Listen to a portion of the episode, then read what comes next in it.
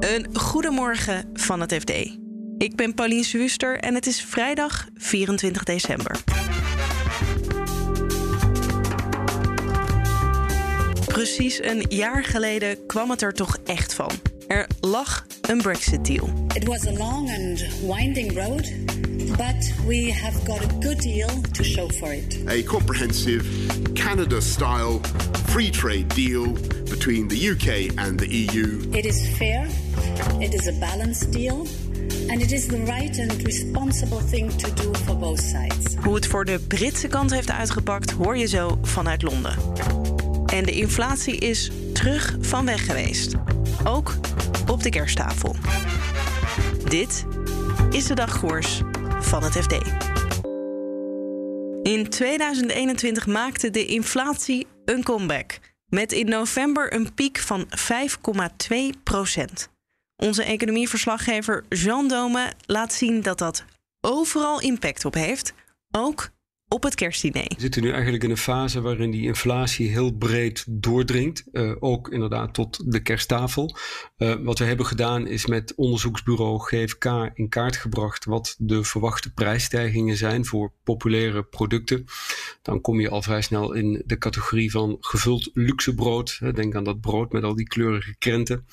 Uh, diepvriesgebak, banketstaven, uh, wildproducten en inderdaad, wat G f K vaststelt is dat uh, we daar meer aan zullen gaan uitgeven, uh, ook door die prijsstijgingen. En dat heeft alles te maken met ja, eigenlijk de economische fase waarin we zitten. Ja, en is er ook nog iets wat goedkoper is geworden of helemaal niks? Of goedkoper gaat worden? Nou, ik zag ze, uh, ze stelden vast dat uh, verse vis, vers gevogelte eieren en vers varkensvlees wat goedkoper zijn geworden. Okay. Wat dat laatste betreft, dat hè, je kan aan elk van die producten kun je een heel verhaal schrijven. Varkensvlees heb ik wel uitgezocht voor de lezers. Waar heeft dat mee te maken? We hebben een uh, uitbraak van Afrikaanse varkenspest gehad. Ook door corona zag je dat de vraag vanuit de horeca uh, afnam. En dat heeft maar met name door die, uh, die dierziekte die was uitgebroken, leidde dat eigenlijk tot het inzakken van de export naar buiten Europa. En dat betekende dat heel veel varkensvlees op de Europese markt kwam. En daardoor is die prijs gedaald. Ja, en waar zit het hem verder in? Het grote plaatje van de inflatie, dus de producten die wel duurder zijn geworden. Is het één oorzaak of eigenlijk alles bij elkaar? Het is alles bij elkaar, maar waar de, de bron is echt het snelle herstel. Hè. Wat we eigenlijk in de coronapandemie hebben gezien is een, uh, een forse klap. Je zag dat in Nederland in het tweede kwartaal van twintig twintig, toen de economie met acht komma vijf procent kromp. Um, dat was een enorme klap. En je zag dat het herstel eigenlijk ook schoksgewijs ging. Meteen daarna eigenlijk begon dat herstel weer. En dat betekende dat de, de vraag die, uh, die nam enorm toe naar alles. Uh, naar energie om te beginnen. Uh, vervolgens naar containers, grondstoffen. Variërend van uh, staal tot papier tot, uh, tot meel. Uh, en het aanbod kon die vraag eigenlijk niet bijbenen. En, en dat is eigenlijk wat die, hè, een, een soort kettingreactie, een uh, domino-effect, dat uh, die inflatie nu veroorzaakt die we zien. Ja, en kunnen we daar ook nog iets aan doen? Dat is een goede vraag. Uh, niet zo heel veel op dit moment. Wat je eigenlijk hoopt, en dat is ook waar economen van uitgingen, is dat op een gegeven moment vraag en aanbod elkaar vinden. Dus de verwachting is ook dat, uh, het is ook wat, wat, wat, wat economen nu aannemen, is dat de inflatie uh, nou, volgend jaar nog wel uh, op een hoog niveau blijft, maar daarna hopelijk uh, weer uh, nou ja, tot rust komt. He, dus dat de inflatiecijfers dan weer gaan dalen. Uh, andere vraag waarover wordt gesproken is, ja, centrale banken spelen natuurlijk ook een rol daarin. Uh, geld is nu heel uh, goedkoop. Hè? Die rente wordt heel laag gehouden. Nou, de vraag is wanneer centrale banken tot renteverhogingen overgaan. En dat zou ook een, een dempend effect kunnen hebben. Ja, en dan moeten we misschien ook nog even de disclaimer maken dat als de inflatie wel wat afneemt, dan is het niet zo dat het kerstdiner volgend jaar uh, goedkoper is.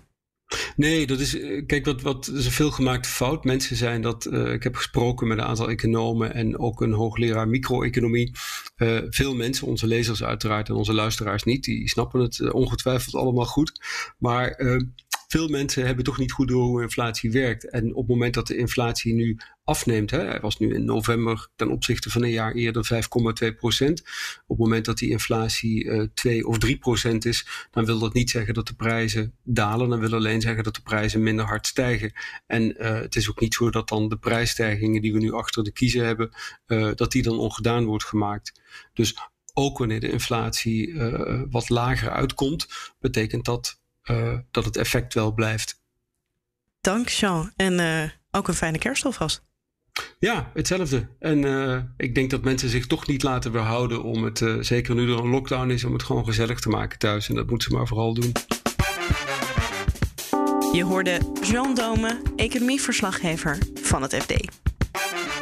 En dan gaan we nog even naar het Verenigd Koninkrijk. Want een jaar geleden vertelde Boris Johnson nog vol trots over de Brexit-deal die hij had gesloten met de E U. A deal that will protect jobs across this country. A deal that will allow goods, U K goods and components to be sold uh, without tariffs and without quotas uh, in the E U market. A deal which will, if anything, allow our companies and our exporters to do even more business with our European friends. Joost Dobber is F D-correspondent vanuit Londen en vertelt hoe nu een jaar later men kijkt naar die Brexit. De economische schade is wel duidelijk aanwezig. Het is moeilijk omdat we natuurlijk ook een pandemie hebben. Dus wel, wat is nou precies te wijten aan de Brexit? Wat is nou precies te wijten aan de pandemie?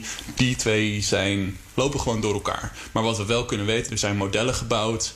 Het Center for European Reform is een denktank hier. Die houdt bij, die heeft voor de, in de aanloop naar twintig zestien een soort model gebouwd met een soort van combinatie van landen als de V S, Canada, Duitsland, ontwikkelde economieën. Als je nou van al die landen een beetje een plukje in een model stopt, dan gedroeg het zich eigenlijk precies zoals de Britse economie voor de Brexit-referendum uh, deed. Uh, en je ziet dat sinds twintig zestien die, hè, die dubbelganger, die, die soort van synthetische Verenigd Koninkrijk en de prestaties van de daadwerkelijke, echte Britse economie heel erg uiteen zijn gaan lopen. En inmiddels is de schade Uh, best wel groot. De handel van de Britten is vijftien komma zeven procent lager dan wanneer de V K, uh, het V K in de E U was gebleven. Dus nou ja, dat is natuurlijk wel vrij veel. Het gaat om een bedrag van vijftien miljard euro omgerekend. Ja, en de leegloop bijvoorbeeld van de City uh, was de vrees dat iedereen uh, nou ja, onze kant op uh, zou komen. Dat valt wel mee volgens mij. Die aantrekkingskracht is nog best groot. Zeker wanneer je kijkt naar het aantal banen. Uh, tot nu toe is de schatting dat er ongeveer zevenduizend vierhonderd banen weg zijn gegaan vanuit de City naar de E U. Dat is ook conform de verwachtingen eigenlijk vooraf. Dat is niet een enorm, enorme hoeveelheid als je uh, dat op het totaal bekijkt. Maar als je bekijkt, bijvoorbeeld kijkt naar waar hebben de grote banken hun activa gestald, dan is daar wel degelijk een grote verschuiving. Die verschuiving zag je zelfs al in april van dit jaar. Al in april hadden de tien grootste banken, dus dan hebben we het over de Amerikaanse banken als J P Morgan, Citi, Goldman Sachs en zo. Die hadden tien procent van hun balans totaal naar de E U overgeheveld van Londen. Dus um, voor de Brexit hadden ze vijfenzeventig procent van hun E U-geld, zeg maar, in Londen gestald. En uh, al in april was dat gezakt naar tweeënzestig procent. Dus daar is wel degelijk een verschuiving geweest. Uh, dus dat is maar net hoe je er naar kijkt. Um, en ook hier geldt dat de pandemie wel van invloed is, omdat uh, ja, niet al die banen die per se naar de Europese Unie moeten worden overgeheveld, zijn al overgeheveld, omdat er heel veel op afstand gebeurt. En meer in het algemeen denk ik dat het belangrijk is om op te merken dat het effect op de diensteconomie, want wanneer we het hebben over de handel, dan gaat het eigenlijk altijd over goederenhandel. Daar gaat ook die handelsdeal, die gaat heel erg over goederenhandel en die gaat nauwelijks over de handel in diensten. Dus het effect op de dienstensector, daar weten we nog heel erg weinig van. Ook omdat hier die pandemie zo ontzettend ontregelend is geweest. Ja. Maar duidelijk is dat in die handelsdeal weinig voor de dienstensector was geregeld, terwijl dat juist het sterke punt is van de Britse economie. Joost Dobber is F D-correspondent in Londen. Dit was de dagkoers van het F D. Voor vandaag, maar ook voor dit jaar. Want Dagkoers gaat twee weken met kerstvakantie. Abonneer je dus ondertussen vooral in je favoriete podcast-app om ook in tweeduizend tweeëntwintig geen aflevering te missen. Tot die tijd wil ik jullie hele fijne dagen wensen en bedanken voor het luisteren de afgelopen weken. feedback, als je die hebt, is natuurlijk altijd welkom. Je kunt ons bereiken op podcast punt f d punt n l. Maandagochtend tien januari is Dagkoers dus weer te vinden in je favoriete podcast-app. Een hele fijne kerstvakantie en tot dan.